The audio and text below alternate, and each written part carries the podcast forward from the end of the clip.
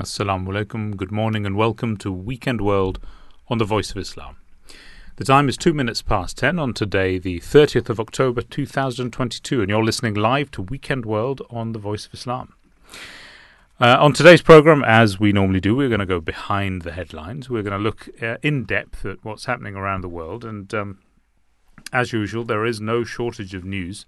I'm very lucky to be joined today by some regular contributors, Dr. Abdul Alim and Khalil Yusuf, and Jazakallah to both of them for joining me today. Thank you, Khalil. Good to have you back in the studio. As-salamu alaykum. I'm really surprised you're still having me back on this program, Ahmad Sahib. No, you're always a pleasure. Always a pleasure to have you on the program. And Dr. Abdul Alim, really good of you to join us again this morning. Thank you, Dr. Ahmad. It's very nice to be with you. And Dr. Alim, you've managed to join us despite the fact we changed the clocks last night here in the UK. Perhaps a discussion for another day. Should we keep doing that? It seems ridiculous that we keep changing the time back and forth come winter and summer. An annoyance to lots of people, I know. But we're going to talk about some slightly more serious events that are occurring around the world and threats which have really become apparent. I mean, you can kind of take your pick of challenges for people and concerns. I mean, when I talk to my children, there's it feels like we are in some senses back to my own childhood in terms of energy crises, cost of living increases, rampant inflation, and the threat of nuclear war. And it felt like we put all of that behind us, and all of these things seem to be rearing their ugly heads again. The thing that we want to talk about, first of all, this morning is the threat of nuclear war. And over the last year, we have seen the conflict in Ukraine, between Russia and Ukraine, ramp up and appear to get significantly worse in terms of the rhetoric, and with threats of nuclear war and the use of nuclear weapons becoming apparent. It is claimed that Russia and Putin is ready to use nuclear weapons, although then there are significant counterclaims against that as well. Threats of the use of tactical nuclear weapons in order to destroy infrastructure, and also the threat of the use of dirty nuclear weapons, both claims that they are going to be used by Ukraine and by Russia as well. In fact, Russia took those claims to the UN as well. They're concerned that that Ukraine was ready to use these weapons, and it's a major concern for anyone really who is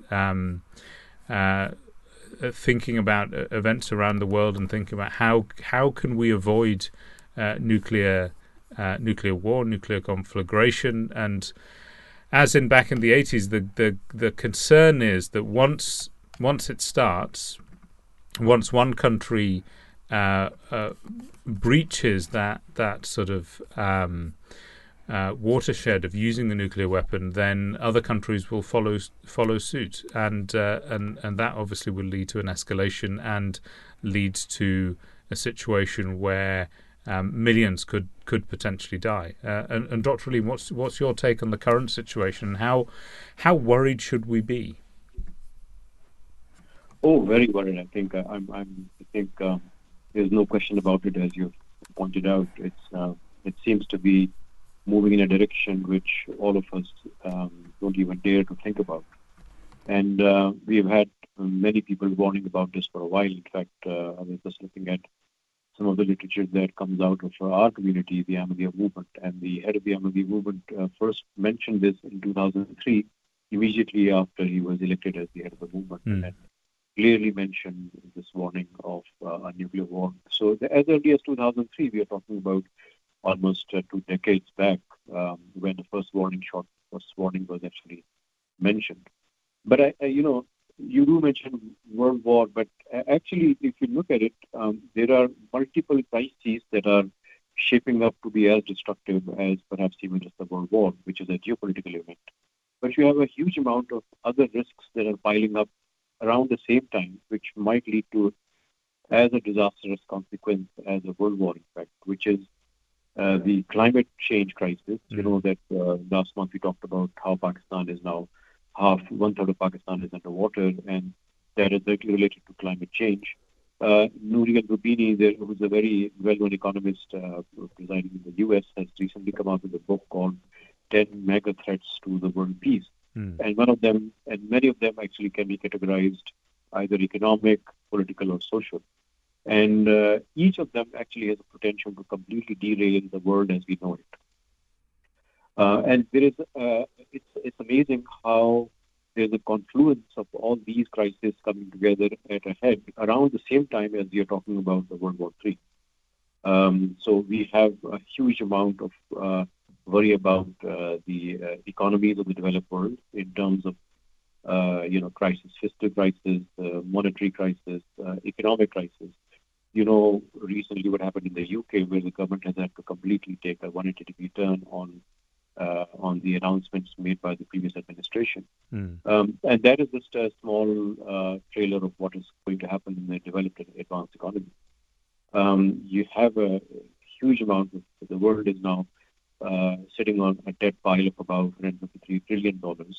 And that there is no way actually that that debt will be paid, and it's going to implode one way or the other. So I think along with that, you have the possibility of recurrence of pandemics, the social crises that are happening in terms of people feeling lonely, leadership, political leadership that is emerging, which is highly populistic, and, polarization in social environment in many, many countries. So it is all coming to a head, and I'm afraid that World War or nuclear Armageddon is one manifestation of several of these crises coming together.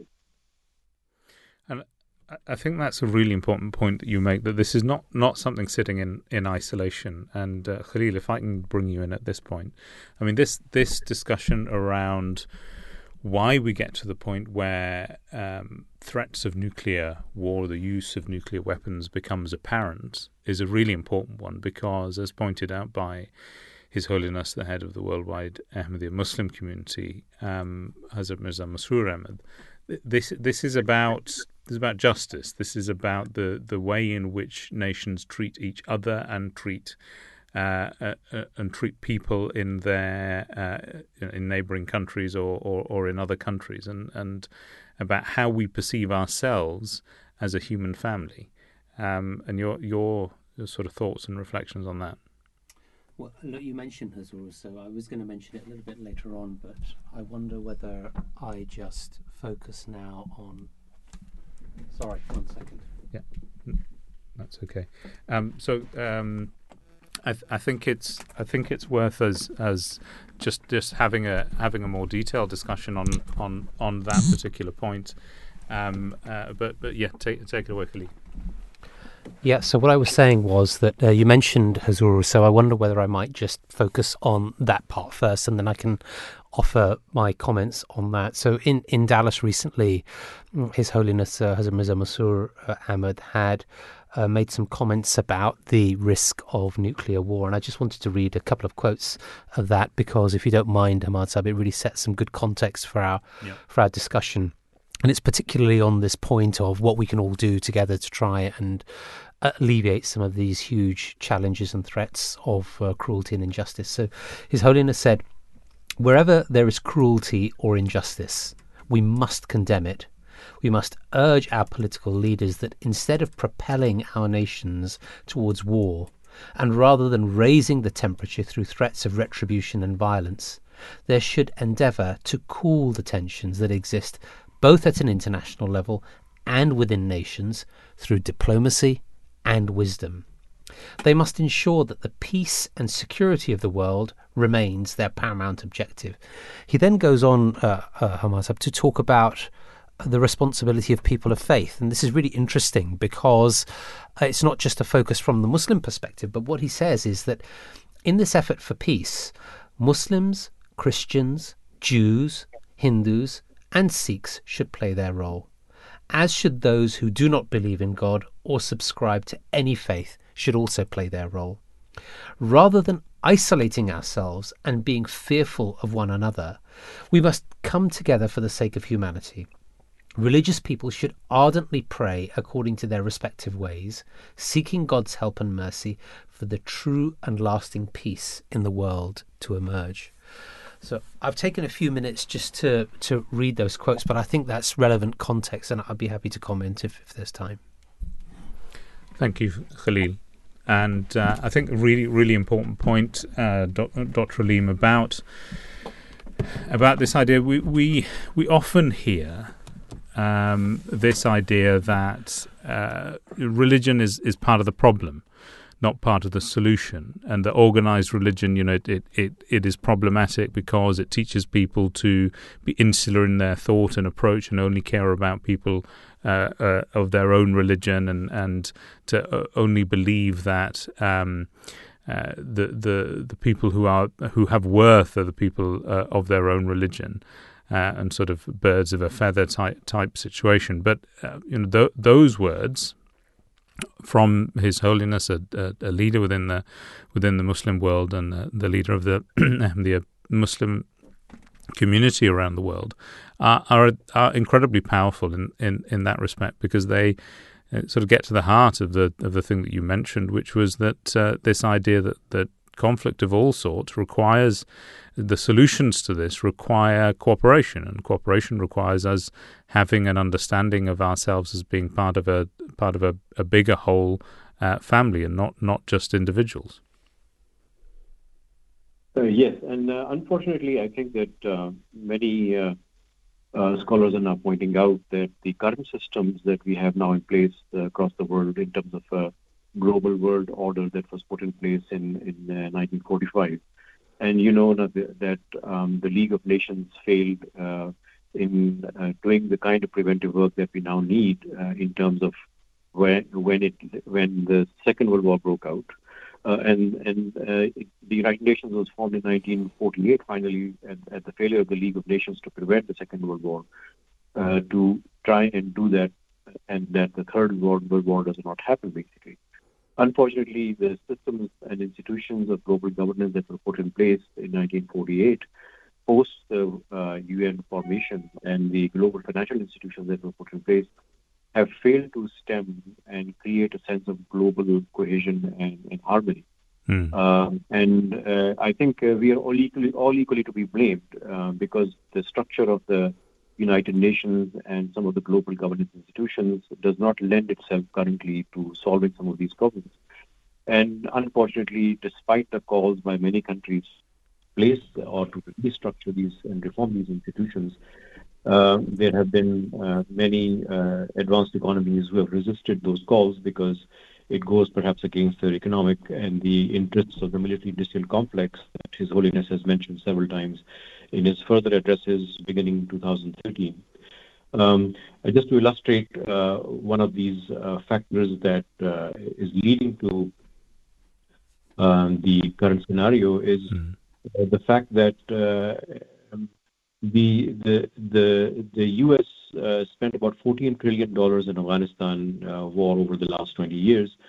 Out of that, about half of that went to the military industrial complex of private contractors in the U.S. And now for Ukraine, the current aid to Ukraine has now gone to almost $13.7 billion in military aid, which dwarfs the budget that U.S. gives out in aid to several other countries in the world in terms of financing their budgets or social development. So obviously there is a great interest on behalf of the military industrial complex to have this war ratchet on and to increase the rhetoric. So in words of one political scientist, you know, there are people who are recognizing the failure of this. And to quote verbatim Caitlin Johnston on Twitter, it says, "The status quo political establishment has failed as spectacularly as anything could possibly fail.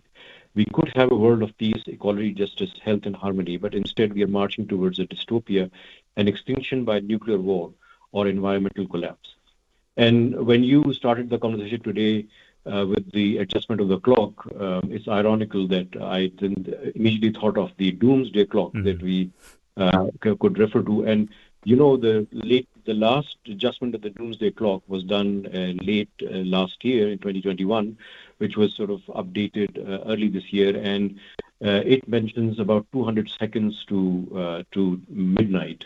And this has moved from 12 minutes in the last couple of years to 200 seconds now into the doomsday, which is the occurrence of a nuclear Armageddon.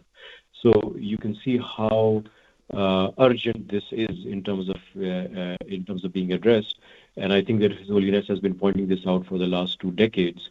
The fact that there is a real urgent need for the world to unite in just one single point of agenda, which is how do all the forces, the political, economic, and social forces, come together to stop the nuclear war from happening, basically.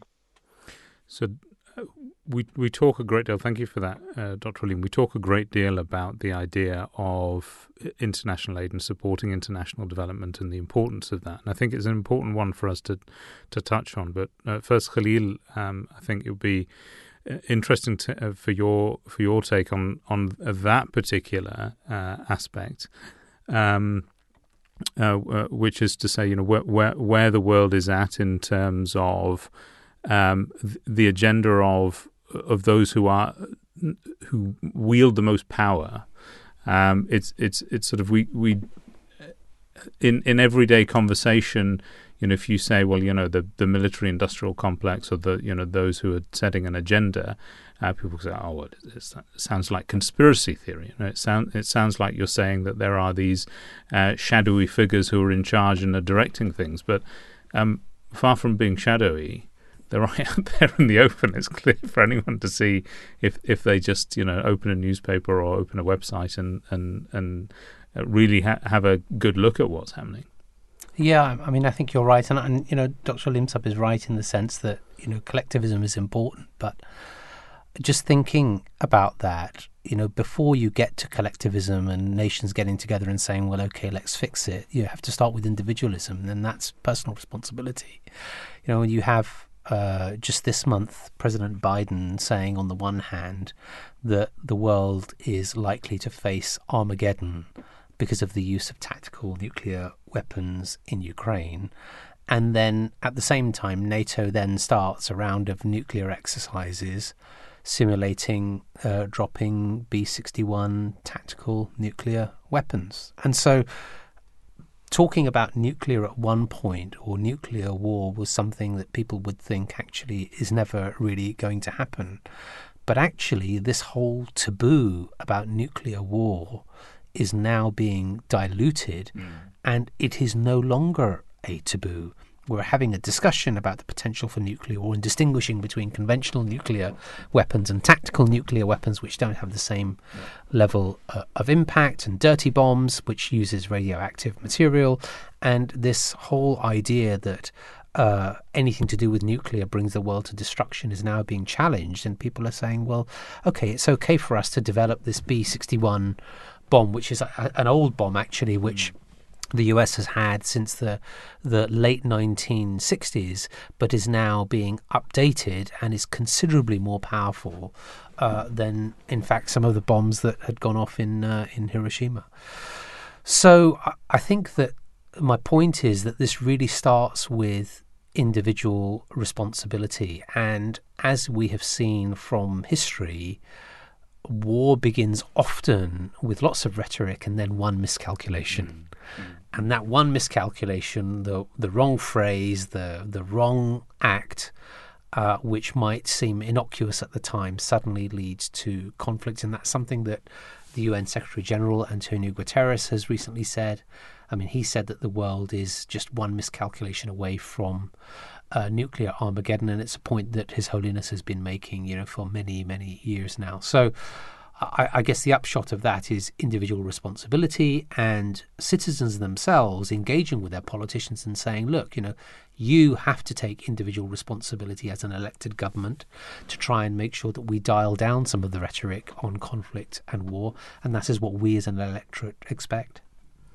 Thank you for that, Khalil. And Dr. Alim, before we get into a wider discussion around international development and those important aspects, to just to pick up on Khalil's point, this rhetoric of nuclear brinksmanship is very much part of the issue, isn't it? That at the same time as nations such as the United States saying it would be absolutely awful if we were to have nuclear war, and it is the last thing that we want to have nuclear war, at the same time there is an entire military sort of action and rhetoric which seems to belie that entirely, and which seems to point towards a direction of travel which would say, oh, it's inevitable, and when it happens then this is what we must do, or when it happens this is what will happen, and preparing, as it were, the populace in a sense for the fact that nuclear war must happen, that there's very little that we can do to avoid it, and that is dangerous in many senses, and that perhaps is part of what people need to push back against, the idea that nuclear war is inevitable. Correct, and we talked about this last time, that in many advanced economies, there are legal ways to lobby policy think tanks, who then in turn advise the legislative bodies in those countries. And in many cases, some of these think tanks actually write up policy papers, use the money for lobbying, for electoral wins, and then use that influence to actually get their policy space for continuing on the military industrial complex efforts to make money.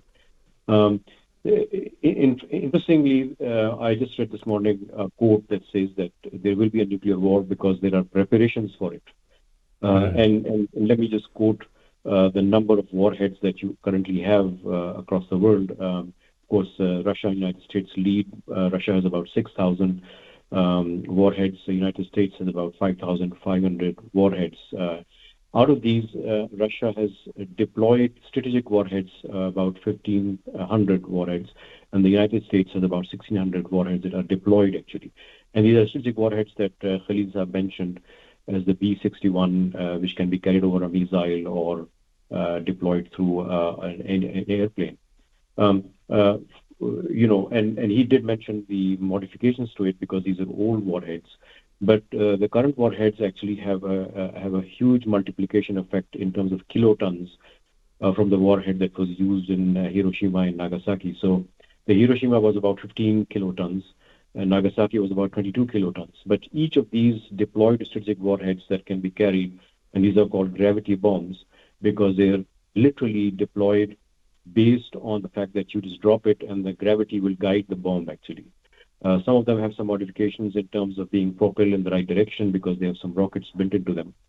But essentially, the plane just has to be on top of a city and then let the bomb drop with gravity. And these are called gravity bombs, this B-61 variant.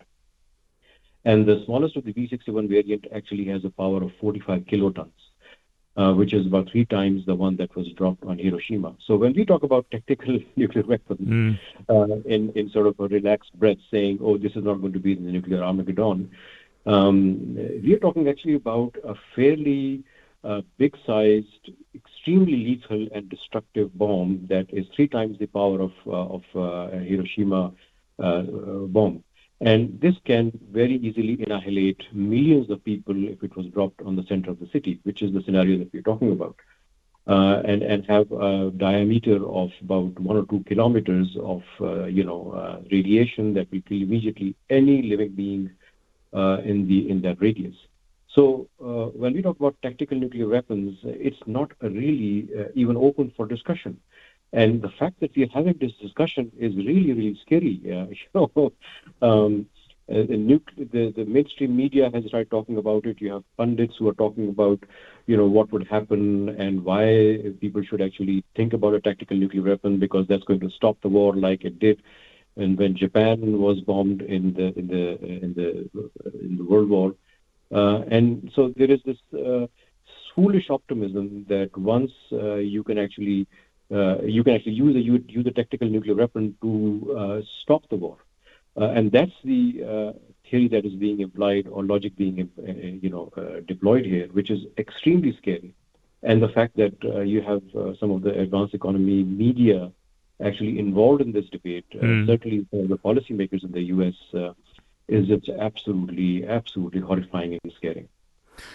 Part of the challenge, I guess, is that the only narrative that we have around the use of nuclear weapons is that of Hiroshima and Nagasaki, where the United States dropped nuclear weapons, dropped nuclear bombs on densely populated cities, on an already crippled Japan coming to the end of its resources and ability to continue to fight at the end of World War II. And the narrative that is given by the Americans is that is the thing that ended the Second World War, whereas it's pretty clear from any reading of history that Japanese surrender was about to happen, and all that happened was that it accelerated it by a little while. But in the process, what they did was the unthinkable, and actually something that was utterly horrific. They dropped bombs on densely populated urban areas, killing hundreds and thousands of people, vaporizing them, and they did something that was unthinkable up until that point. But they in doing it, they created a narrative which meant that if they had to do that again, they could say, well, it would be justified just as it was justified at the end of World War II. And I guess that is one of the scariest aspects of this, that if you, once you broach that and once you get into people's heads the idea that it is something that could happen, then suddenly you create this narrative where if it does happen, it's really not all that bad, whereas we know that the reality is that it means the annihilation of many hundreds of thousands or now probably millions of people. Yes, and the nuclear posture that the U.S. has says essentially that the intercontinental ballistic missiles that are sort of deployed currently say that actually there is a limited decision time to respond to an incoming missile from another continent, and then the race is about who is going to do the preemptive strike rather than wait for another one to annihilate your own forces. And this is why I believe the scenario is about two things. One is either you have a nuclear war by choice, or is it by mistake, as Khalil pointed out. The 1962 Cuban Missile Crisis was just hairs short of actually a nuclear Armageddon, and just prevented because one sane officer in the Russian nuclear submarine refused to move ahead with launching the nuclear missile.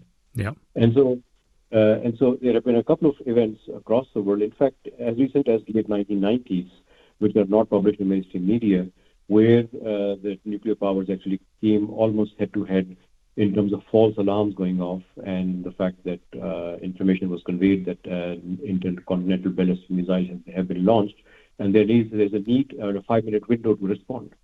Now imagine having a 5-minute window to respond to either your annihilation or doing something about it. And the people at the helm, the current political leadership across the world, who are populist and are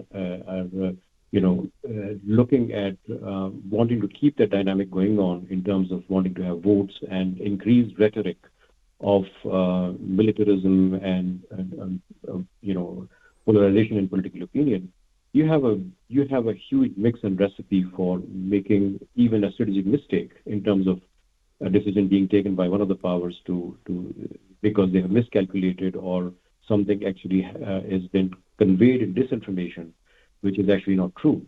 And here is another big problem, I think, which is what we are struggling with, is the amount of disinformation that we have around the world currently on mainstream media is just staggering. It is difficult to cut through that disinformation, and even for us, people like us who are sort of up and about and reading a lot of posts and media and articles, we have difficulty in cutting through that. Imagine a busy leader or common people who have no time to do that, and just giving in to the fact that something disastrous is about to happen and we need to react. And as you said, that narrative that is created becomes incredibly important, because if a politician can say, well, I'm doing this to protect the people of my country, then it justifies it, especially if it's somewhere on the other side of the world. And as you said, it takes those individuals who take personal responsibility, something that Khalil said, to take a step back. And you mentioned the submarine commander in the height of the Cold War during the Cuban Missile Crisis. His name, and no one will have heard of this, his name was Vasily Arkhipov, and he was a Russian military flotilla commander stuck in a submarine with fellow officers, thinking that war had broken out because tensions were high, having bombs dropped on them by American ships, and they had to make a decision. Should they launch their nuclear weapons? Now, no one knew, the Americans didn't know that they had nuclear weapons, but they had to make a decision. Should they launch their nuclear weapons because they believed that war had started and because they believed that that was the necessary response, or should they not? Should they wait it out? And they considered their own lives to be under threat as well, and perhaps that was the only response that they could have also. And it took one lone voice, one sane person in the midst of all of that to say, actually, no, we shouldn't do that, because that will lead to World War III. That will lead to nuclear Armageddon, and that is something that is unacceptable. And we see, as you say, a few examples of this. And Khalil, I'll bring you in at this point. One really fascinating thought experiment which has been put forward is that for those military leaders that have access to nuclear weapons, we talk in colloquial terms about the nuclear codes.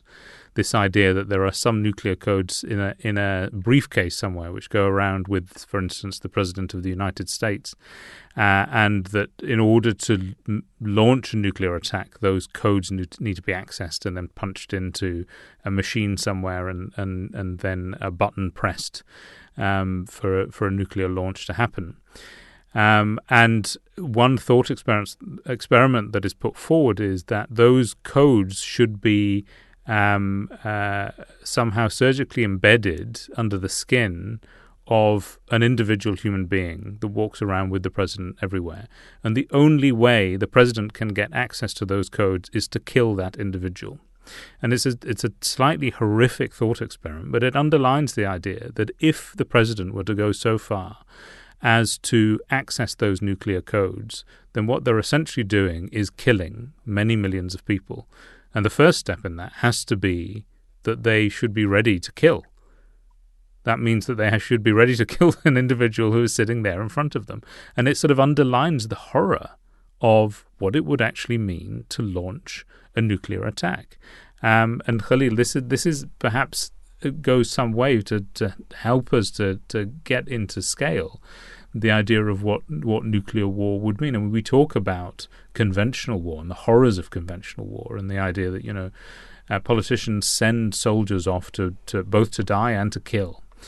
And that in itself is horrific. But nuclear weapons, they would raise that to an entirely different level altogether.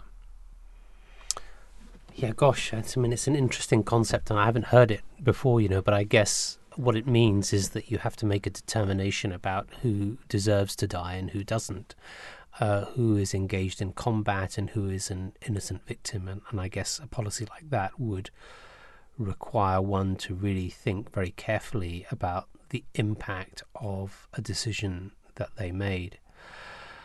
But I think that the point that you've been discussing previously is about this concept of mutually assured destruction as being the principle that prevents us from engaging in nuclear war. And unfortunately, I think that concept of mutually assured destruction has been diluted to such a degree that it is no longer a principle upon which we can rely. It's only 9 states actually officially that have nuclear weapons, and they hold the entire risk of annihilation. And I think it's important that we think very carefully about this principle now of common security. And so whilst I don't want to bring up the topic of Brexit, although it has been coming up in the newspapers recently, I can see you smiling, Ahmad Sahib, but actually the importance of having a common security framework is just as important as having a common peace framework. You know, so whilst the United Nations themselves work on, hopefully are supposed to be working on trying to maintain peace and security, actually having a common security framework, including, for example, within Europe, is a really important part of actual demilitarization, because what it means is that everybody's security is interdependent upon the other, and the idea that you would individually massively increase militarization. I mean, this B-12 bomb that was being discussed earlier is the biggest, most expensive nuclear project in history. It's hugely expensive, and the idea that is going to lead us to some kind of security because one power has all of this access to nuclear weaponry, I don't think is correct. So I think this common security framework is something that nations should explore, and do so on the basis that having common security will, I hope, also lead to common peace. Thank you for that. Clearly a really, really important idea. And I guess the other side of that, and the side that needs to be balanced very carefully, is that in this entire conversation, when we look at the American response to what has happened in Ukraine, and Dr. Alim, if I can bring you in at this point, there's a narrative which has become the main narrative when we look in the Western media. This idea that Russia is the aggressor here, Russia invaded Ukraine, and the response from the West had to be there because this was a step too far. They invaded a sovereign nation, and if they could do it to one sovereign nation, they could do it to another sovereign nation. I think it's really important that we take a pause as we think through that, and whilst recognising that what Russia did was clearly invasion of a sovereign state, that the context and the history to all of this becomes very, very important and very apparent. And Ukraine went in the last decade from being a nation that was Russian-facing to European-facing. It was a buffer state between Europe, NATO, and Russia, and suddenly became part of the EU bloc in the wider sense, the European bloc in a wider sense, and with the potential to join NATO. And for that reason, Russia saw it as a direct threat. Leaving aside the other general issues around the civil war, ongoing civil war in Ukraine, which was ethnic strife between ethnic Ukrainians and ethnic Russians that Russia saw as its duty to protect. Leaving that aside for a moment, from a strategic perspective, this was clearly a significant challenge for Russia. And one can imagine, rightly or wrongly, that given the same situation, the United States would have responded in a similar way.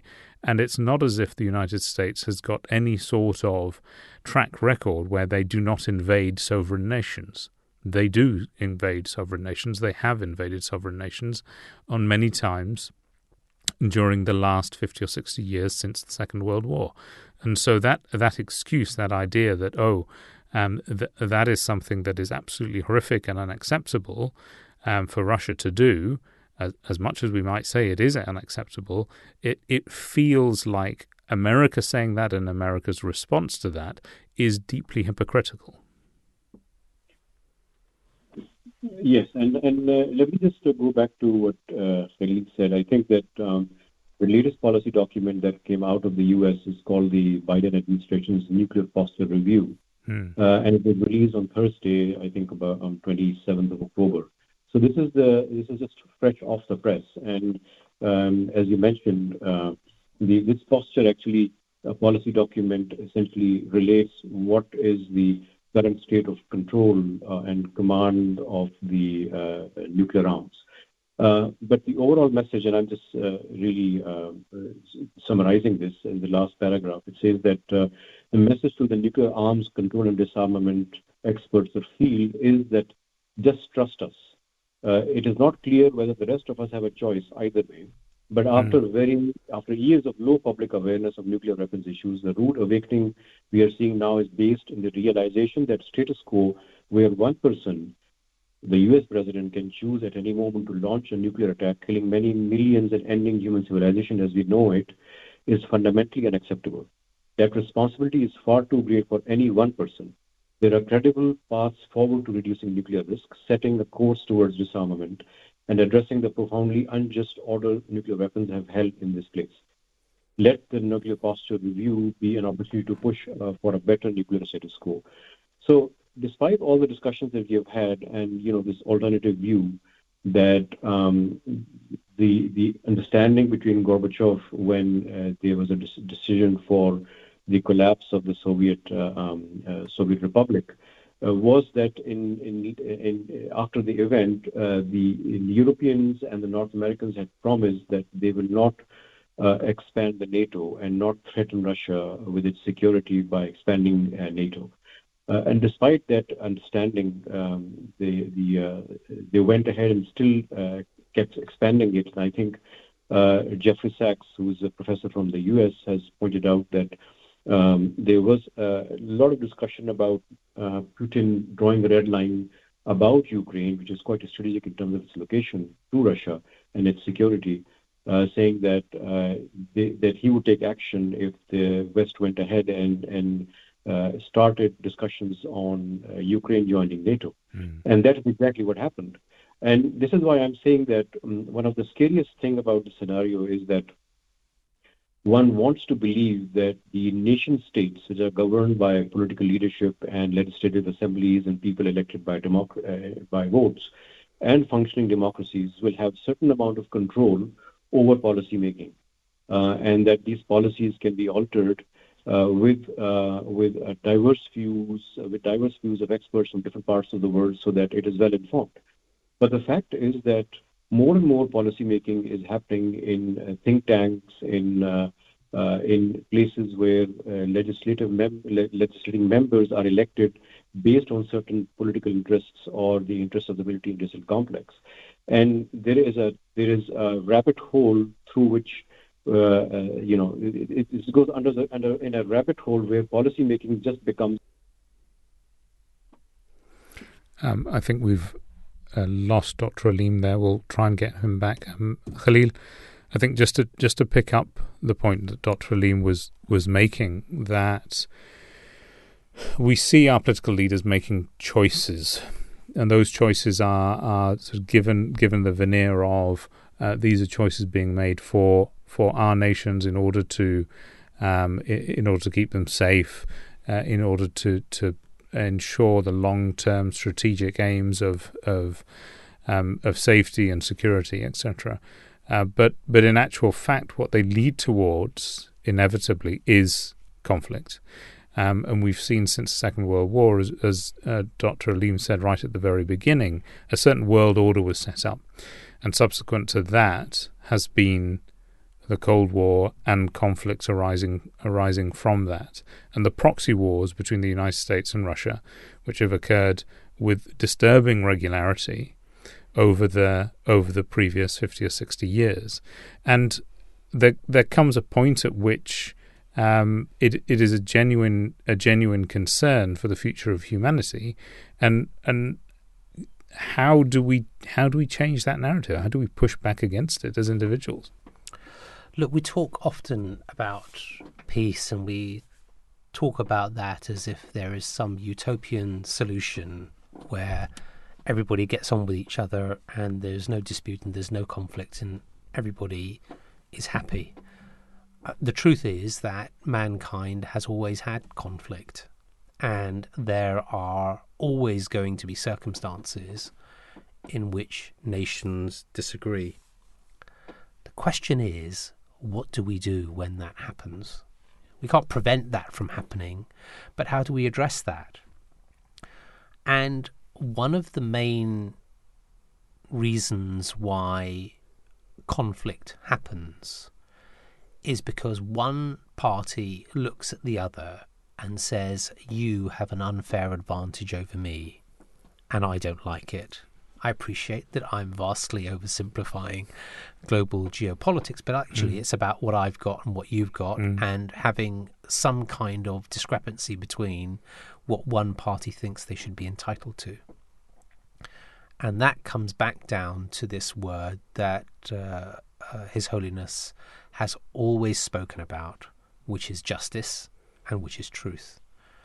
And what that means is that sometimes you might want something that you feel other people have, but actually you're prepared to forego what you feel that you are entitled to speak against yourself if you are being untruthful, and act in a way which is entirely just to your people, and also just to those people who might not have elected you.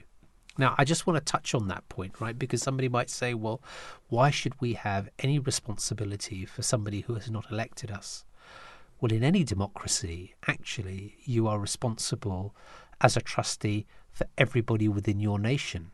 And within your own nation, there is a large proportion of people who might not have voted for that government, who have a completely different view. But that doesn't mean that the government isn't responsible for them. And when you are leader of a government in a world, a global village, then you also have a responsibility to others, even though you are not elected by them. That is part of the responsibility of being on a global stage. And so that essence of justice really has to be an important part of governance, not just domestically, but internationally. Thank you for that, Khalil. I think a really, really important point that I'd like to touch on in a little bit more detail. Dr. Alim, I think we've got you back. Apologies, we lost you there for a few minutes, and you were talking about the sort of the world order and the direction of travel of different nations in terms of the agendas they're setting. I don't know if you wanted to complete that thought or reflect on what Khalil said, which I think was a really important point. Yes, I think I was mentioning the fact that we have a very distorted policy process, and Khalil is absolutely right about the fact that there is a responsibility that world leaders actually hold. And we have also mentioned that His Holiness has written letters directly to the world leaders, both in 2003 and then again in 2015. So there has not been lack of effort and clearly he has been saying things in very clear terms in terms of absolute justice. But the fact is today that if you see, you have millions of people turning up in France, in Hungary, even in the UK, who are protesting against the injustice, not just about nuclear issues, but also about poverty, the collapse of social services, rising interest rates, and the upcoming collapse of perhaps the housing market. So there is a huge amount of worry that we have in terms of what is really happening in terms of political decision-making. And the question is, how do we really channel that energy and that public voice back to the decision-makers and policymakers and the politicians?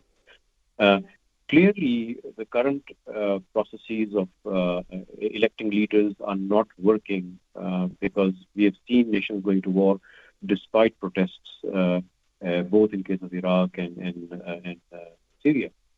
So obviously we have a problem with a broken loop of democracies becoming weak and decisions being made increasingly in favor of special interest groups and the Weekend World complex. So the crucial question here is, and I really don't have a clear answer to that. The question is, how do we really channel the resentment, the worry, the concern of a very large number of people, the big middle majority, to channel into policy making circles. And of course, we have one voice here in the Voice of Islam, and I believe we don't have that much of an outreach.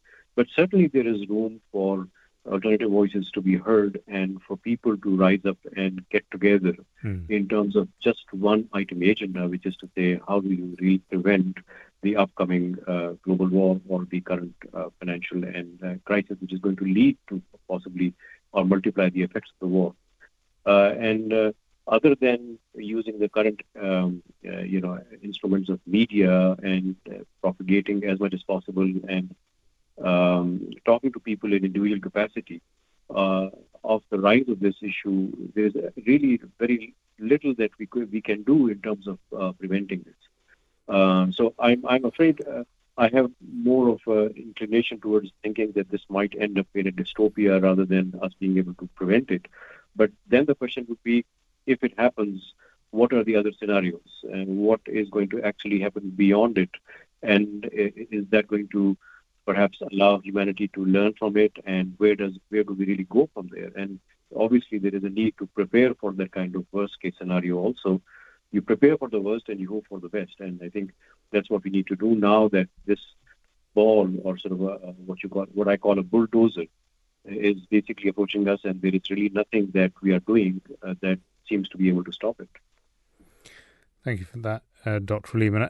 And I guess it's important to impress on people this idea that whilst nuclear war may not be inevitable, it could happen. And I guess this idea, because we've been playing brinkmanship, and Khalil, if I can bring you in at this point, just in the last few minutes before the news at 11, this idea of brinksmanship, nuclear brinksmanship, has been ongoing for the last many, many decades, people sort of perhaps have this fanciful belief that we'll just carry on doing the same thing, won't we? There'll be threats on either side, and then eventually people will back down because, mutually assured destruction, etc.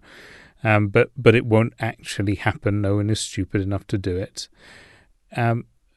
As you said earlier, Khalil, it takes one individual to act in a foolish manner or to make one mistake, and that's it. And the button is pressed, and the thing happens. And once the thing happens, you can't undo it.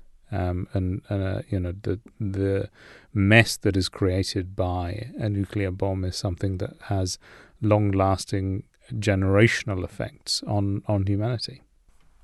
That's absolutely right. I mean, I think in Nagasaki, 340,000 people died.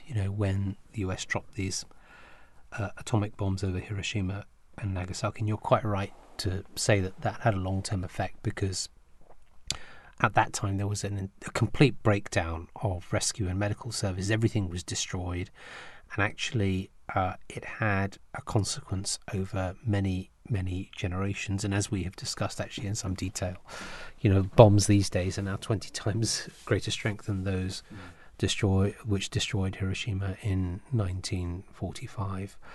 I think I would just probably go back to the point that Hazura had made, and which I said, really at the outset of this discussion, which is that it's important for people of all faiths and people of no faith to unite together and to try and make sure that we put appropriate pressure in a lawful and democratic way on our governments to make sure that we try and encourage our governments to move away from the path of destruction, and that we engage in prayer. I appreciate that the secular world doesn't quite register that or recognize that, but we are on Voice of Islam. We are a focus of religion, and we do have a belief in faith and God, and prayer is a really important part of that. And so having this deep and heartfelt, ardent prayer so that we can seek God's help and mercy for a true and lasting peace in the world, I think is essential. Thank you very much for that, Khalil. And I guess, Dr. Alim, it's really important in the last couple of minutes, this idea of prayer as being important. People are going to say, you can't change the world with prayer. If at the very least we change ourselves with prayer, that would be a profound thing. Indeed. And I also want to just build on what Khalil said. In the words of the special under the movement who spoke on 24 February 2022 in a press release, He said that, I pray that the world leaders strive earnestly to safeguard and protect mankind both today and in the future from the torment of warfare, bloodshed, and destruction. And so from the depths of my heart, I pray that leaders of the major powers and their governments do not take steps that will serve to destroy the future of our children and next generation. Rather, that every effort and motivation should be to ensure that we bequeath to those who follow us a world of peace and prosperity. And so what can one say except that we should all pray that God accepts, Allah accepts his prayers, and that all of us, in whatever we pray, should pray that this nuclear scenario doesn't really roll out as we expect it to. Thank you. Thank you, Dr. Alim. And we're coming up to the end of the first hour of the program, and I just want to thank Dr. Abdul Alim for joining us again, and a very serious, very heavy discussion today, but I think a really, really important one, and one that I'm sure we will have need to revisit in the future as well. And one, I think, in conclusion, that everyone needs to really be aware of the gravity of the situation that the world finds itself in, and the risk of nuclear war is unfortunately ever present and heavier than it has been for quite some time, and that it is the responsibility of every single individual to speak out against this in whatever form or format or media or a forum that they have available to them. And nuclear war is not inevitable if each of us as individuals are able to stand up and speak out against it. So, Dr. Alim, thank you very much for your wise words and your participation in the program this morning. Thank you. And just as we come up to 11 o'clock and we come up to the hour, I just want to again thank Dr. Abdul Alim and thank Khalil Yusuf, and we'll be back live again after the news. And if you are listening to Weekend World on digital radio, then thank you for listening. You can listen again to any of our previous episodes of Weekend World if you go to the Voice of Islam website, or if you follow us on Twitter. Then you will be able to get some more information. And if you go onto SoundCloud, then there's the entire back catalogue of Weekend World there on SoundCloud available for you to listen to. You can listen to all of our previous episodes of Weekend World, and Weekend World has been going pretty much since the beginning of Voice of Islam Radio back in 2015. So an opportunity there for you to listen to that and our discussion of this and various other topics over the last few years. So do listen again, do participate. If you want to be part of the debate, then go onto Twitter and find Voice of Islam and participate in the discussion around this. And thank you for listening, and join us again after the news. Assalamu alaikum. Welcome back to Weekend World on The Voice of Islam. The time is 2:11. On today, the 30th of October, 2022, and you join us for the second hour of our program. And thank you to our loyal listeners for staying tuned here to Weekend World on The Voice of Islam. And we had Dr. Abdul Alim on with us in the first hour of the program. We were talking about nuclear war and how to a beginner's guide to avoiding nuclear war. That's how we captioned the first hour of the program. Not to make light of it, it is a very serious subject, and Khalil Yusuf was there in the first hour and continues to join me in the second hour of the program.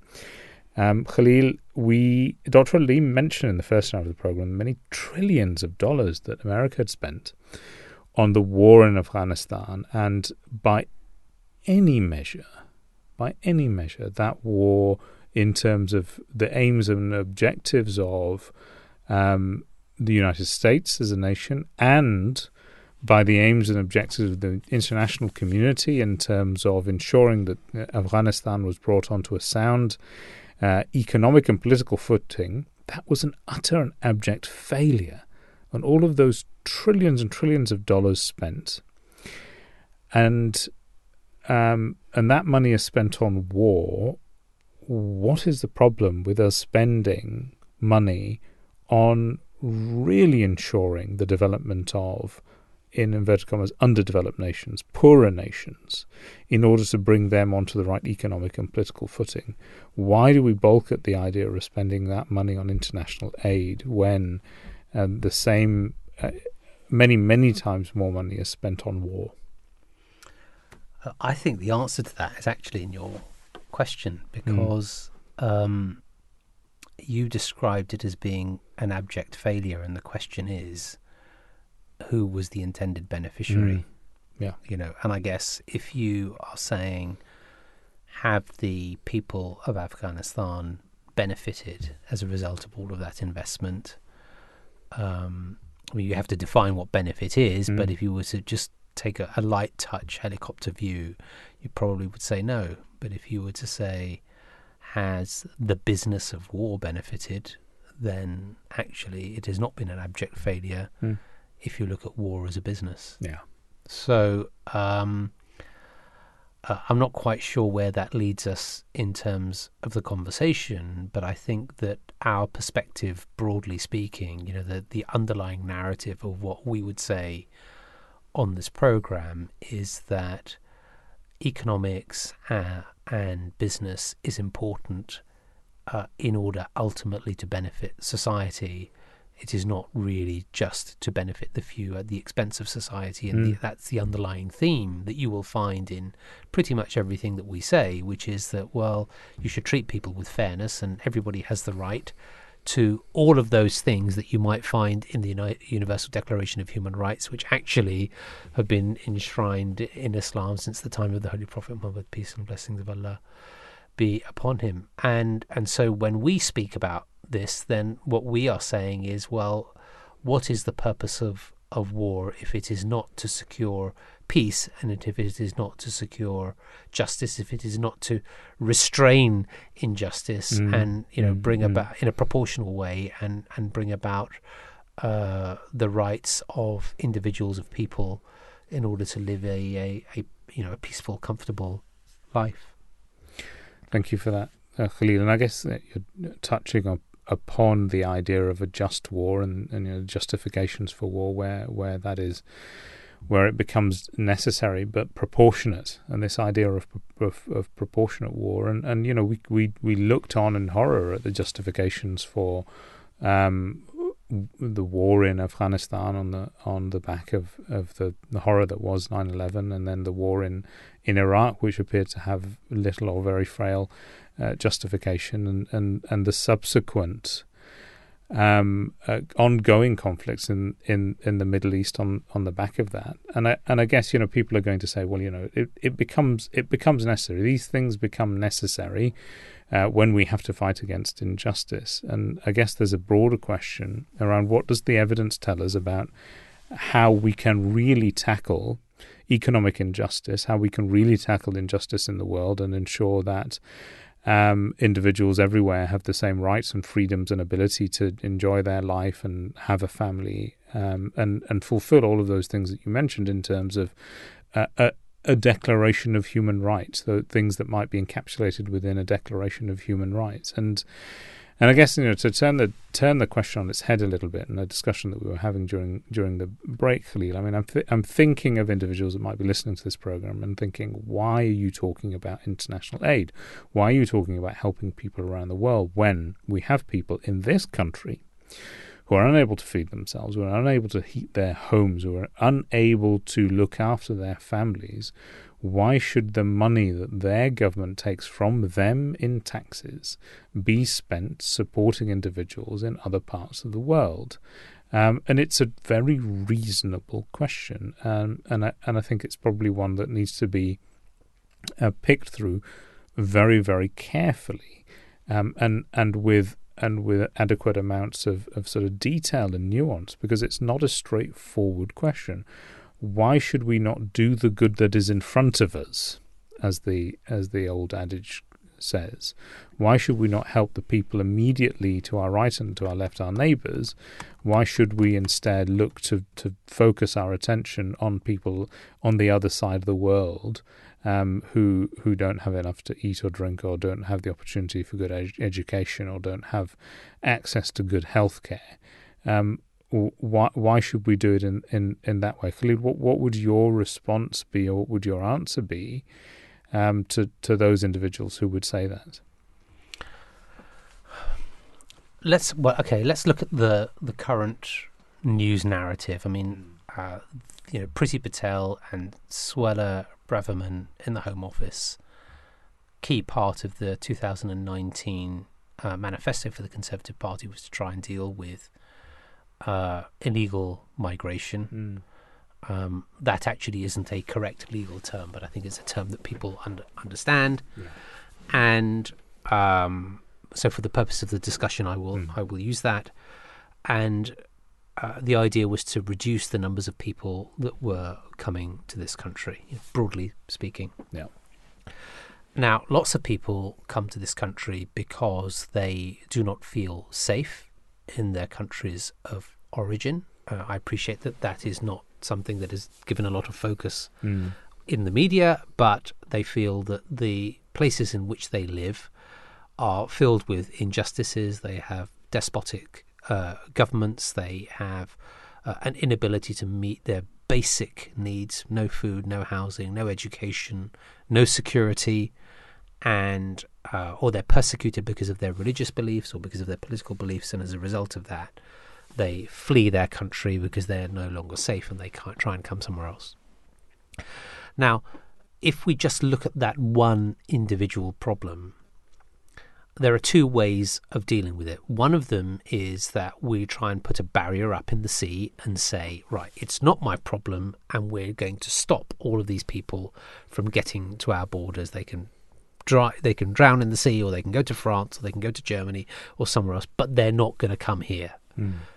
That policy hasn't worked because from time immemorial, we have not been able to stop people from coming to this country. And the reason why we haven't been able to stop people from coming to this country is because they are suffering a genuine fear for their personal safety, and any risk is worthwhile to escape that. Yeah. So if putting up a wall in the middle of the sea, metaphorically, does not work, then, well, what's the next option? And the next option is, well, why don't we address the reasons why people are leaving those countries? Yeah. And so spending taxpayers' money on trying to help those countries with systems, with infrastructure, with political stability, with education, helps us because it means that their countries are much more habitable, they are much safer, and there is no underlying need for such large numbers of people to leave their countries and come elsewhere. And as a result of that, I mean, that's one example. There are lots of other examples. There's soft diplomacy, and there's all sorts of other reasons why we might want to invest in other countries. But that is one of the reasons why we might say that it is important to spend on foreign aid. And we have decided that as a parliament, and we've passed legislation which says since 2015 that we will spend 0.7% of our gross national income on foreign aid. Not too long ago, I think it was 2020, and actually Rishi Sunak was presiding over this, that they tried to reduce that to 0.5%, and they have that's about 11 billion or something like that, and they have now begun to use some of that money domestically. So with Ukrainians coming into this country, the money is being used in order to pay for the cost of Ukrainian refugees in this country, which the international community has agreed you can do, but Britain is one of the only countries within the international community who have actually exercised that right. So what it means is that the actual expenditure overseas is now only about 0.3%, 0.3% of gross national income. And as you said, 0.7% was the promise. 0.7% is what was being spent a few years ago, and that was being spent on real projects around the world to support people. And the main, and if people ask the question, international development money, what does it get spent on? What use is it? What value is it? Does it actually make any difference that actually have an impact around the world? And I guess it's a fair question. It's one worth asking, and it's one worth considering. And the fact of the matter is that we know, and the research is there, and various international developmental organizations such as the United Nations and the World Health Organization, they look at these things. They look at the international aid, and they look at the way in which it's spent and the impact that it has. And clearly it's variable, and not all aid is equal in terms of the value that it gives to individual nations. And that very much depends on the way in which that funding is implemented. But the things that we know make a difference are early education of children, supporting the education of children, especially of young girls, a focus on good healthcare systems. And if healthcare is provided for individuals, then they can be economically productive and they can support their families. And that's very, very obvious. Economic development and the support of individuals to be able to work, to have training that is necessary for them to be able to work, and of course the support of individuals to be able to feed their families, and so that the sort of economic aid that goes towards supporting individuals and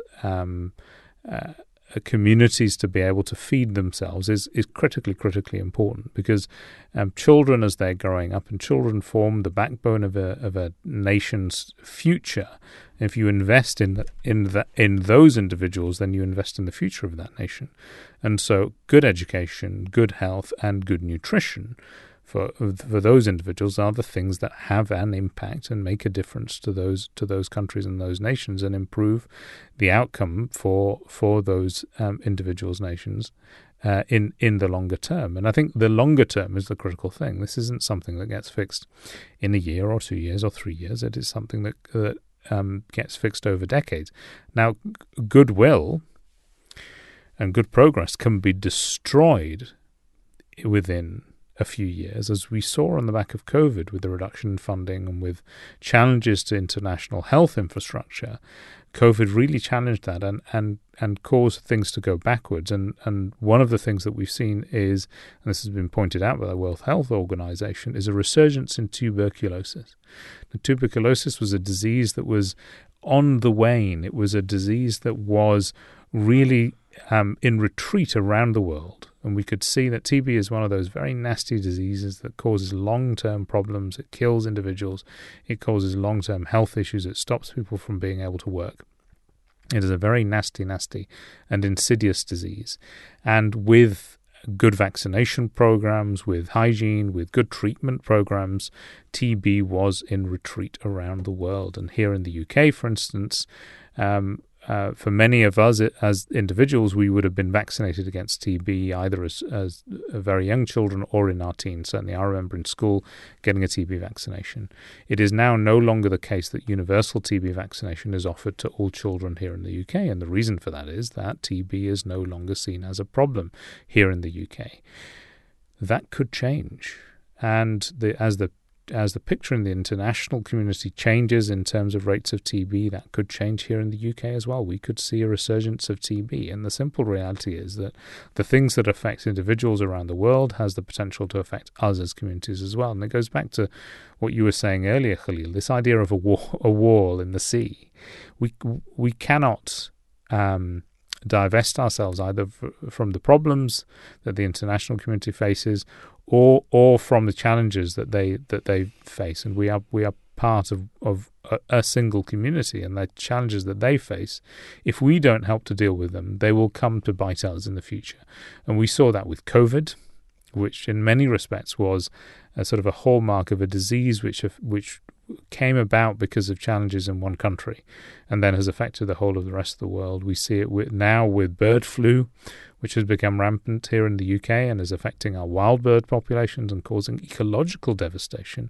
And we see it with TB, and we would potentially see it with other diseases as well. And so, as you very rightly said, Khalil, these are the challenges to the international community, which are going to be challenges for us as well. And we should not forget that we, as an industrialized nation, as a developed nation, benefit hugely from the mineral resources, from the physical resources of other countries, whether that is the manufacturing of goods in cheap labor markets, or from being able to get the minerals which are necessary to build our smartphones and our laptops and various other devices that we rely on in our day-to-day lives to make lives easier for us. It's very easy to forget where all of those resources come from, and the fact that individuals in those countries do not, sadly, benefit to the extent that they should from resources which are being taken out of the ground in the countries in which they live. Yeah, I mean, quite right. Look, I guess the question is about, you know, what type of nation do we want to be? Do we want to be a parochial nation or a progressive? Parochial, that's a hard word. What that means is, you know, insular and just looking at oneself and looking at our own interests, rather than a progressive nation looking at others. And the approach that we take is, from an Islamic perspective, is that the progress and development of society really is about collectivism. Individual rights in Islam are, of course, very important, but the impact of the exercise of individual rights on the collective is just as important. You know, it's about individual responsibility and collective responsibility, about making sure that the society that you live in, your neighbors, your environment, everything that you rely on and everything that you use is respected and looked after. I mean, that is the Islamic principle, and that is, I guess, what underlines the comments that I would make. So when we talk about TB, which was what we were discussing earlier on, I mean, my understanding is that we're supposed to be spending globally around 13 billion on trying to address TB, which is actually the second biggest killer after COVID. I understand. I didn't know that before this morning, but when I looked into it, I realized that it's actually quite an insidious and very deadly disease. But that 13 billion has been reduced to around 5.4 billion in 2021, which is a huge, huge reduction. Now, look, COVID affected the world, and actually one of the, if there was one small light that came out of that, it was seeing how nations were able to come together and to be able to put in place programs that tried to address the impact of COVID. And actually that is really important learning, because that learning can be used in order to deal with this scourge of tuberculosis as well, trying to deal with vaccinations, trying to make sure that people are diagnosed so you don't have large numbers of people who are undiagnosed, and that you deal with this issue with the same solidarity, the same determination, the same innovation, the same equity that had been exercised during the COVID crisis. So you know, health is important, and I think that you know, dealing with tuberculosis, especially undiagnosed tuberculosis, is a really important thing for us to look at. Thank you, Khalil. I really like that last comment that you made about the energy, the passion, the innovation that went into dealing with the COVID crisis, because it was the one crisis that appeared to challenge the world without any thought as to this is a rich nation, this is a poor nation. Everyone was affected. The entire world was affected, and therefore a huge focus was given on trying to get COVID under control. If only the world would have the same passion, the same zeal, the same innovative approach to the other challenges, which are there and real and apparent. And as you said, in terms of infectious diseases, TB prior to COVID was the number one killer. We've got TB, we've got malaria. There are other diseases now. Thankfully, HIV, which again was another disease which was indiscriminate in terms of the effect that it was having on developed and underdeveloped nations. We managed to find an approach to the eradication of HIV within society, and the numbers of individuals being diagnosed with HIV now in nations such as the UK can be counted in the dozens on an annual basis rather than in the thousands as it was before. HIV continues to be a challenge around the world, but is being dealt with, albeit with not the same equity, because the price of antiretroviral drugs to deal with HIV are still incredibly expensive in many nations around the world, and require require support and require equity. But it again is another example of a situation where if we don't treat individuals in other nations with the same sort of thought and justice, then that will come back to bite us. And you were reflecting on the Islamic perspective on this. Individual rights and responsibilities. At the end of the day, you know, the Islamic perspective on it is that an individual is responsible for their own actions and will answer on the Day of Judgment for their own actions. No one will be able to say that I will burden the responsibility of a brother on that day, on the Day of Judgment. And the responsibilities are, and from an Islamic perspective, we talk about the rights of God and the rights of one's fellow human beings. And in Arabic, that is Hukuk-ullah and Hukuk-ul-abad. And those two things, those two ideas are side by side. And so if you fulfilling your responsibilities to your fellow man, you are fulfilling your responsibilities to God.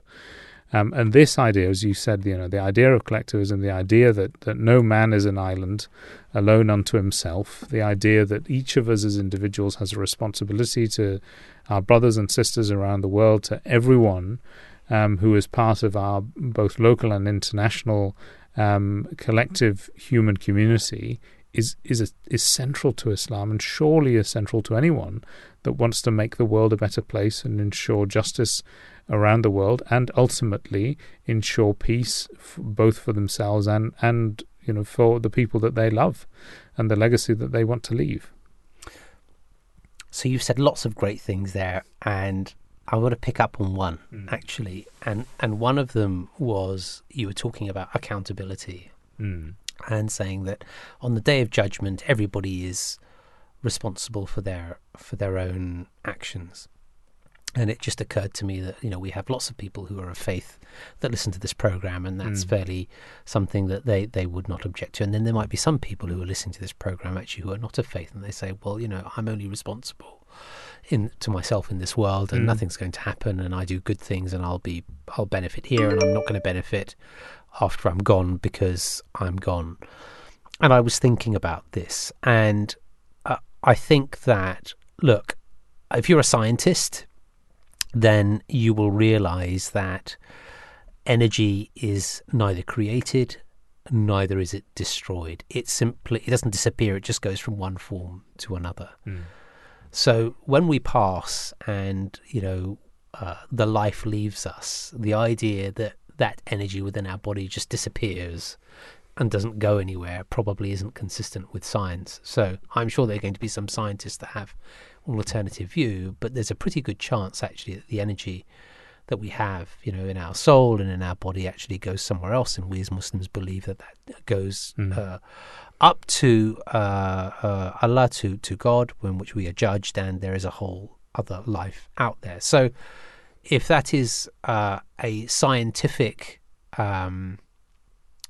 argument for us having a responsibility not just in this world but also in the next, then it should also mean that we think about the consequences of our actions and our accountability.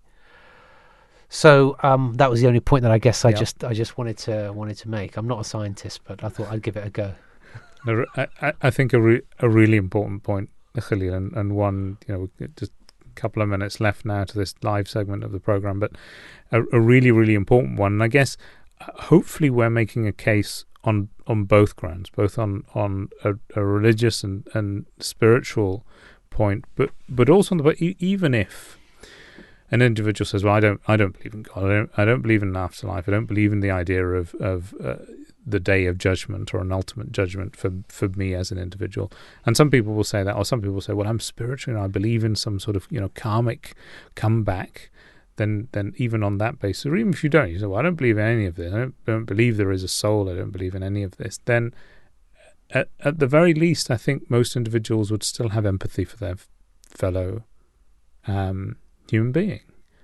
And on that basis would say that there is something important in helping another individual. And whilst each of us has a responsibility to help ourselves, we need to put ourselves in the shoes of another person to really understand why perhaps they have a challenge in being able to do the things that we take for granted every single day, and how do we do that? How do we put ourselves in their shoes and help them to be able to make the best of their life as well, and recognize our own privilege? Khalil, I wanted to give you the opportunity to give a response to that, but we are coming up to the end of the live segment of the program, so actually I'll end there by saying thank you, Khalil. Right. I talk too much anyway. No, thanks. Thank you. Always a pleasure to have you on the program, and I look forward to having a discussion again with you very, very soon. And thank you to all of our listeners for tuning into Weekend World on The Voice of Islam. Nice Sunday morning, Sunday afternoon chat and discussion. Some very heavy topics, I'm sure, but very, very important ones. And we're going to round off today's program by listening to our colleagues from Rational Religion, actually are also on the topic of nuclear Armageddon and how to avoid it, and the reality of the political situations around the world, and also a chance to listen to a chapter of the book Islam's Response to Contemporary Issues. So thank you very much. You can listen again on SoundCloud. Please join the debate on Twitter as well. And thank you for listening to Weekend World on The Voice of Islam. So I found some crucial safety advice that I think we should all check out. Let's have a look. You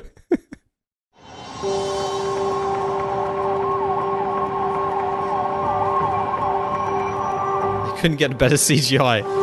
So there's been a nuclear attack. Don't ask me how or why. Just know that the big one has hit. Okay? So what do we do? There are three important steps that I want you to remember. Step one, get inside fast. You, your friends, your family, get inside. And no, staying in the car is not an option. You need to get into a building and move away from the windows. Step two, stay inside. Shut all doors and windows. Have a basement? Head there. If you don't have one, get as far into the middle of the building as possible. If you were outside after the blast, get clean immediately. Remove and bag all outer clothing to keep radioactive dust or ash away from your body. Step three, stay tuned. Follow media for more information. Don't forget to sign up for Notify NYC for official alerts and updates. And don't go outside until officials say it's safe. All right? You've got this.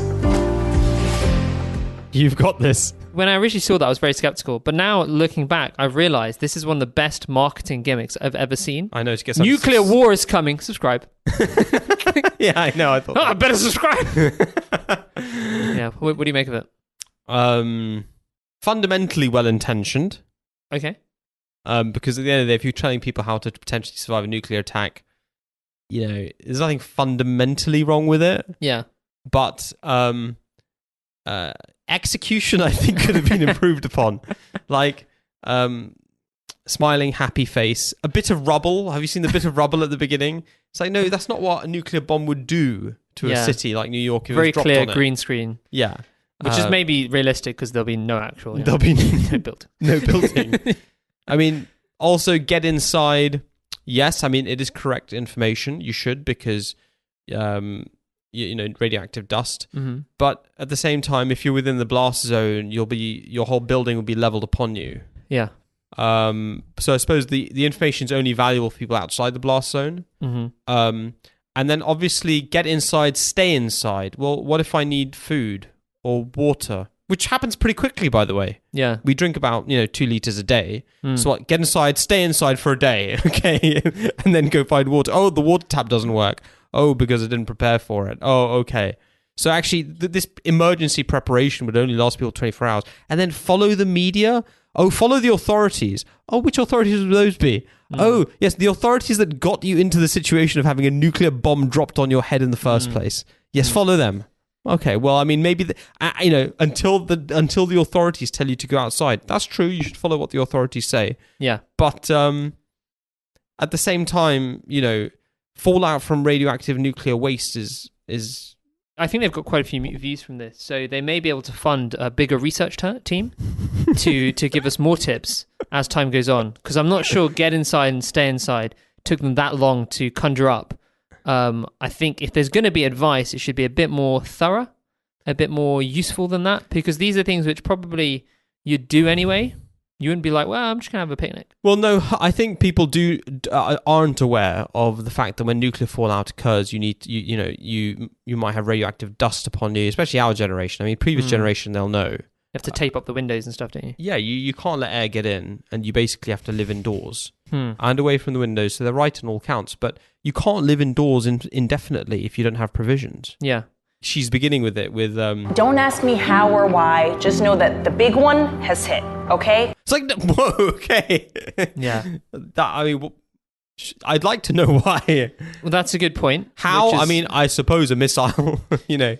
Yes, there's a sense of inevitability in actually in our society that like wars are inevitable. Like, a massive conflict with Russia just has to happen. A conflict with China has to happen. It's like, well, it's not inevitable. Maybe if we act in a different way, we can avoid these calamities. And in fact, we did. In many respects, the world did turn back, and it's through dialogue and through genuinely seeing the other side. I mean, like, you know, Ronald Reagan, say what you want, and it wasn't just him, but him and Gorbachev actually did properly meet, and they both came together, and they actually started making progress. Yeah. And Russia was a country which, in reality, was a genuinely different world to ours in the West, in the sense of it actually lived under a different ideology, a very destructive ideology.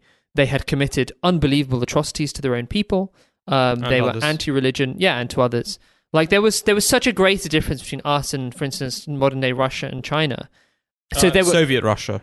There was a greater difference between us and Soviet Russia, yeah. No, yeah, I mean between us and Soviet Russia compared to us versus modern-day Russia and China. Yeah.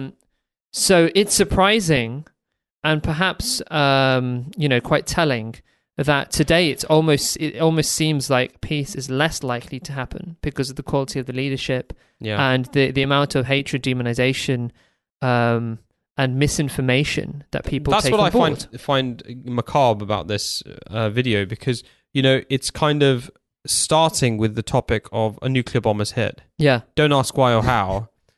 I mean, surely it would be more productive perhaps to make videos or to take actions which would decrease the likelihood of a nuclear bomb falling on your head. Yeah. Don't take the nuclear bomb falling on your head as a given. Try and change the world. Try and do things which might, change the trajectory of the world. And instead, all of the media, which she lauds as the sources of information and the means by which people will be able to stay safe after a nuclear bomb, that media is cheerleading on a war. You know, at full guns blazes, a war between Russia and Ukraine. Yeah. And that media is holding the government to account, not by saying, why are you sending arms to an active war zone? The Khalifa of the Ahmadiyya Muslim community, this was one of his points in the pathway to peace. He laid out a step-by-step plan, step-by-step policies, which governments should enact if they want to avoid nuclear war. And one of them was, do not send arms to places under active conflict. And the UK, the US, Europe just threw that out the window, okay? Decided to just send arms to an active conflict. And instead of holding them to account, the media is cheerleading it, saying, why aren't you sending more? You should send more.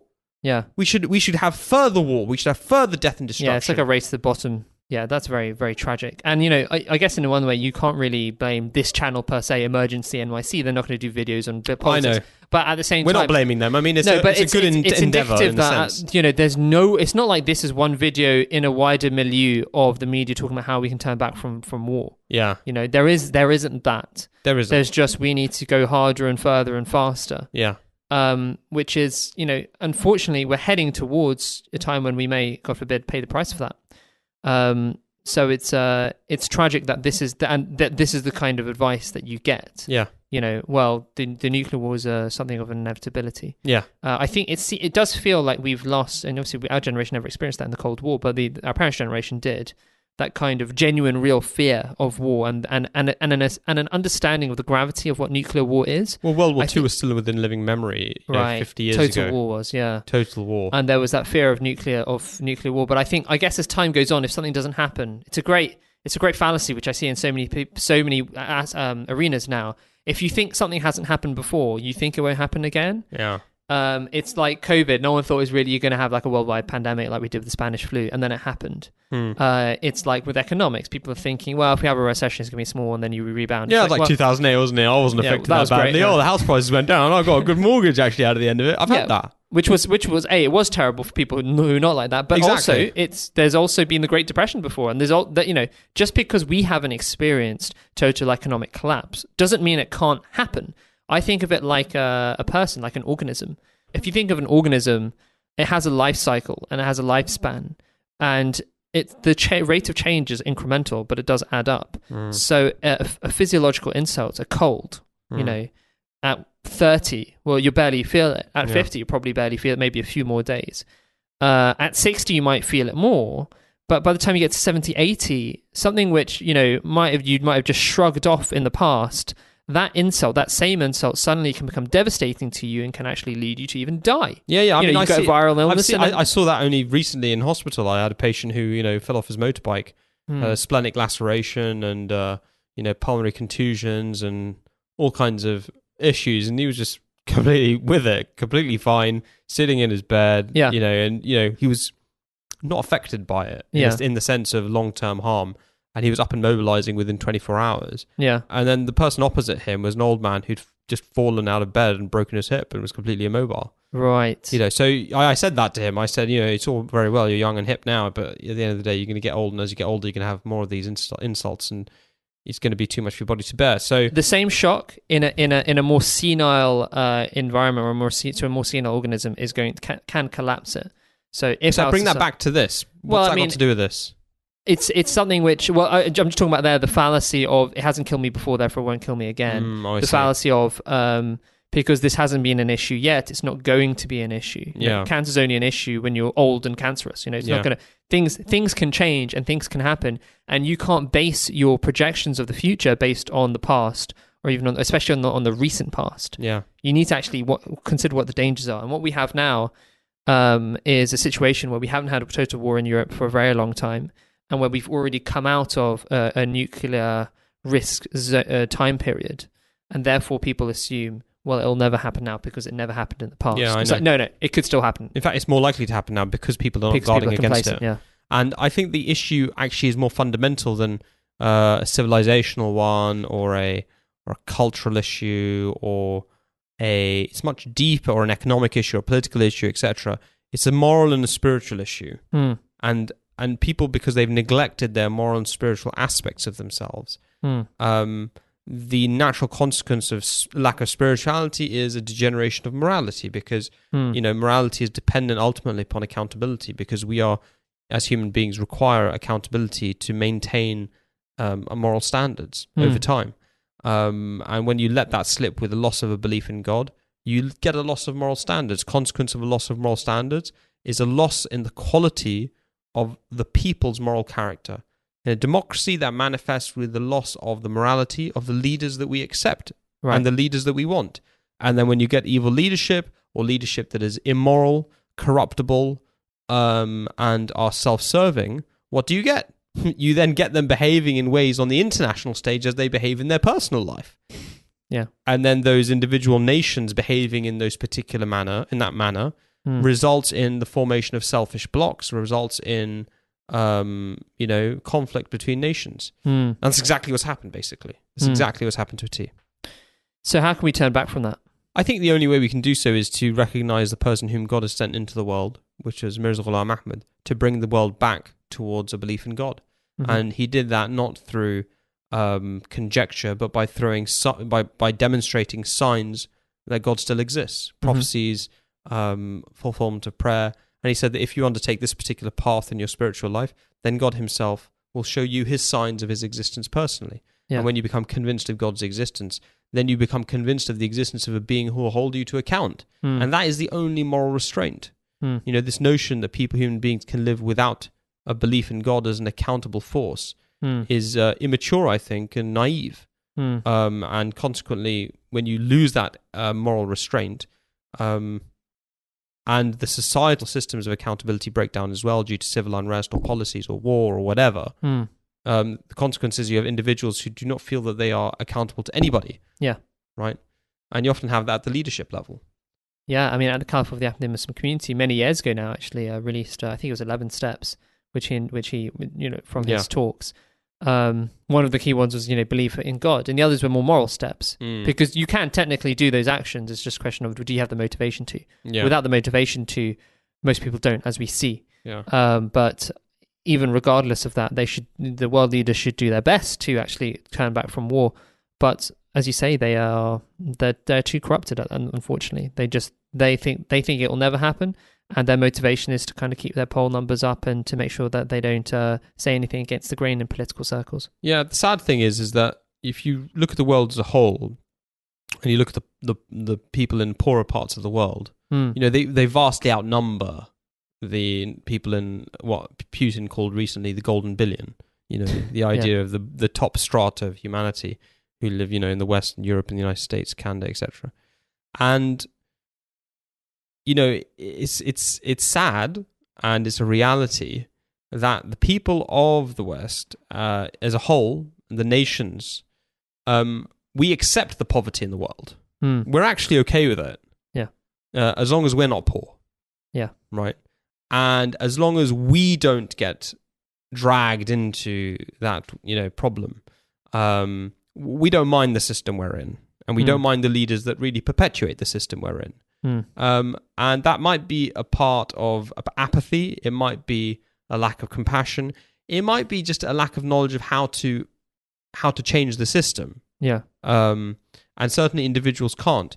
But that's somewhat belied by the fact that we have had leaders in recent memory. We're not a political show, so we're not going to go into it.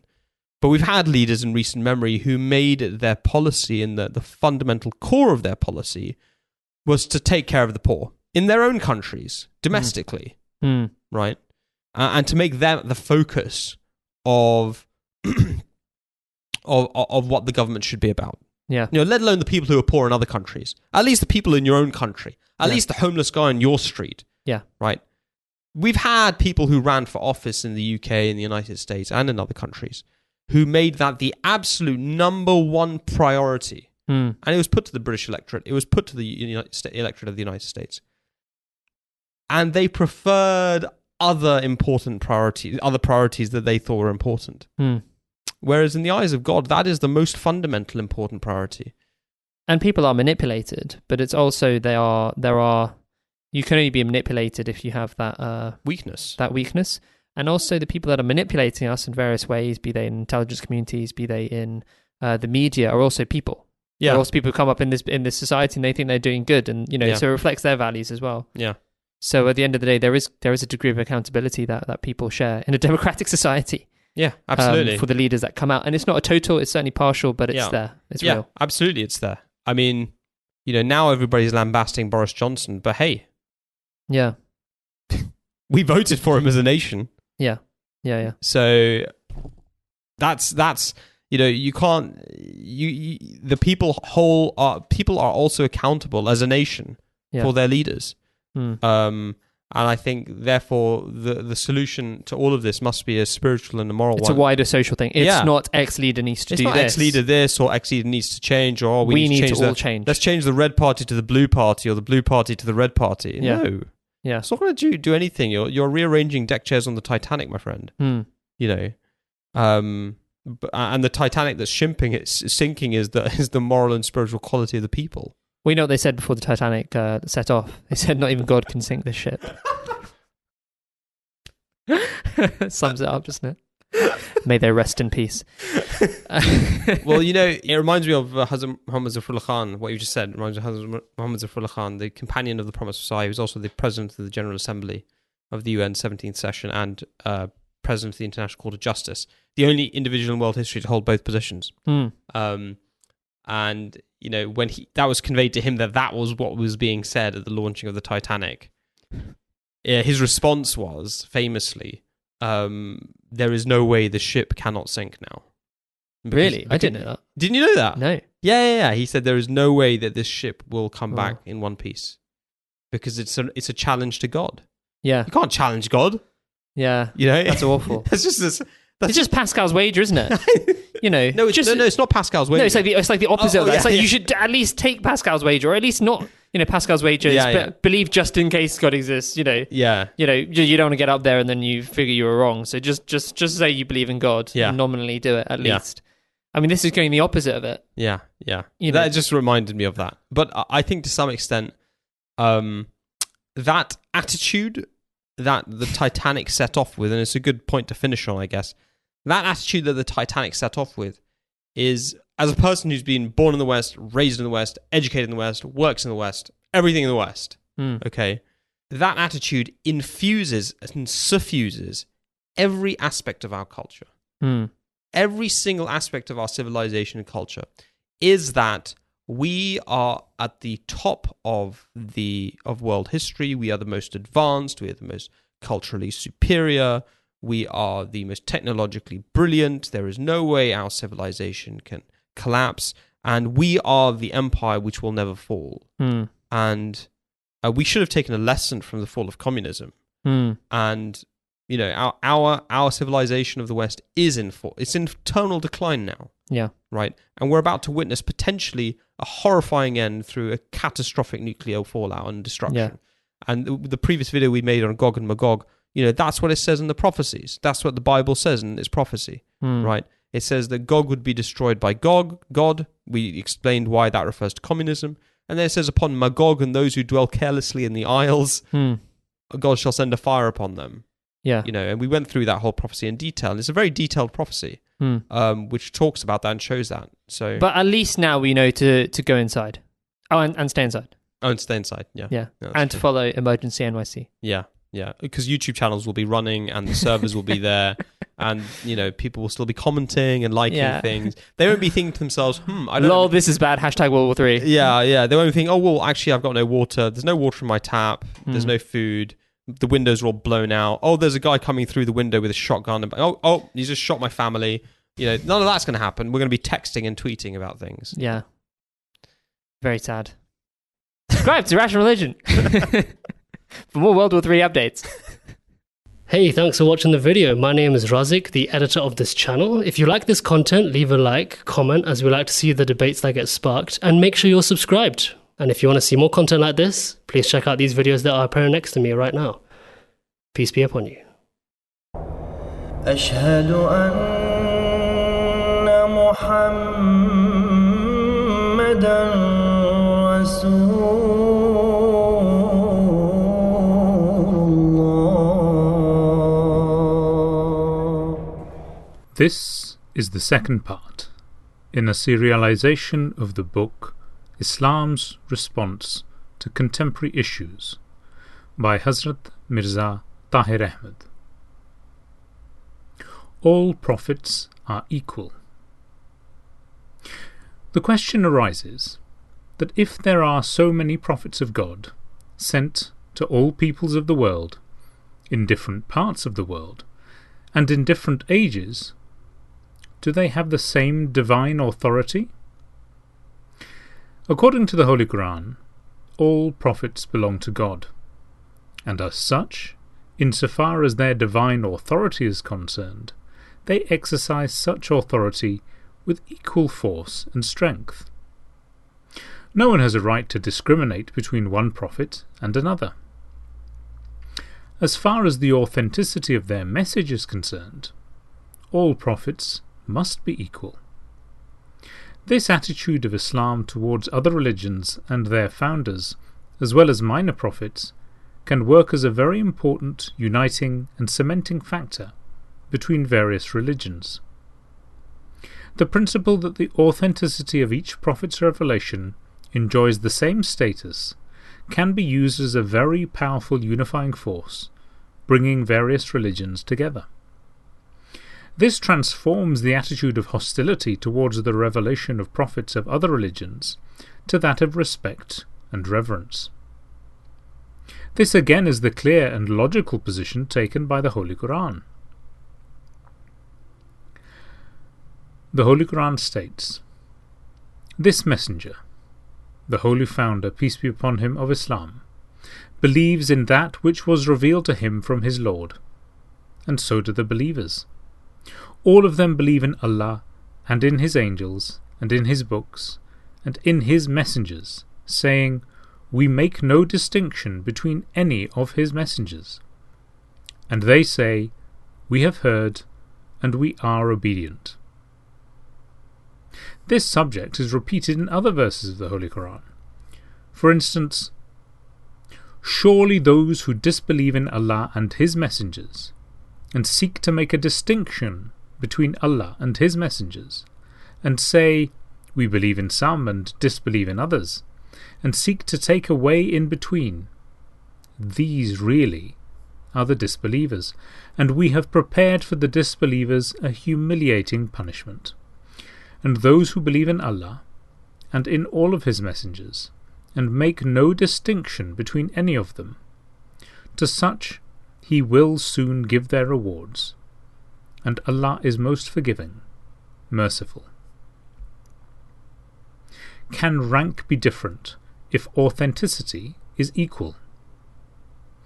If all prophets are equal in authenticity, must they also be equal in rank?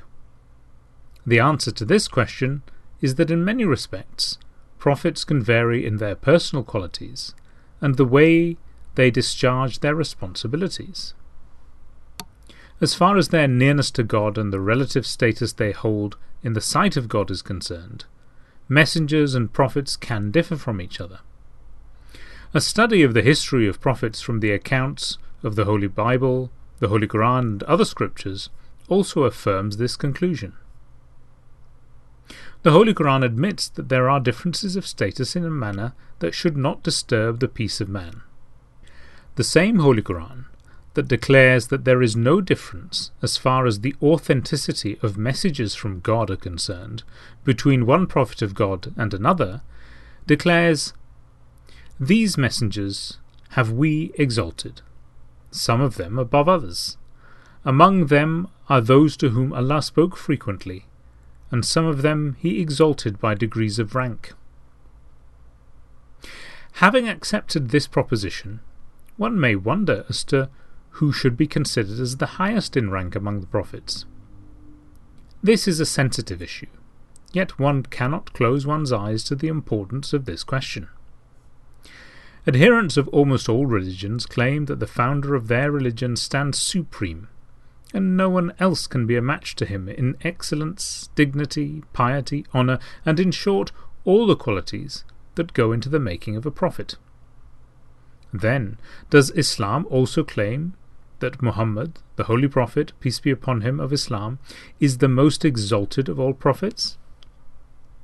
Yes, Islam does make an unambiguous claim about the par excellence and supremacy of the qualities of the Holy Prophet, peace be upon him, over all the rest of the prophets of the world.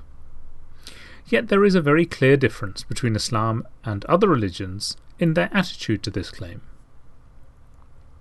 First of all, it should be kept in mind that no religion other than Islam recognizes the universality of prophethood. When the Jews claim, if they do, that Moses was the greatest prophet, they are not comparing Moses with Buddha, Krishna, Jesus, or Muhammad, peace be upon him, because they deny the claims of all other great founders of the religions mentioned above to be genuine and worthy of acceptance. So in the Jewish list of prophets, no prophets are included, other than those specifically mentioned in the Old Testament. Even the possibility of there being prophets elsewhere is ruled out. In the light of this attitude, their claim regarding the supremacy of any Judaic prophet does not belong to the same category as that of Islam, as according to Judaism, prophets outside of the Holy Bible simply do not exist. Exactly the same is the nature of similar claims of Buddhism, Zoroastrianism, Hinduism, etc. There is yet another difference to be kept in mind. When we talk of their prophets, we are aware that they do not always refer to their holy religious figures as prophet. The concept of prophets and messengers, as understood in Judaism, Christianity, and Islam, is not exactly shared by most other religions. Instead, they treat the founders of their religion and holy men as holy personages, or reincarnations of God, or God Himself, or something approaching that. Perhaps in this respect, Jesus Christ, peace be upon him, also should be understood as an exception from the vantage point of Christianity. But according to Islam, all these so-called gods or reincarnations of God, or the so-called sons or children of God, are merely prophets and messengers who were deified by their followers at a much later point.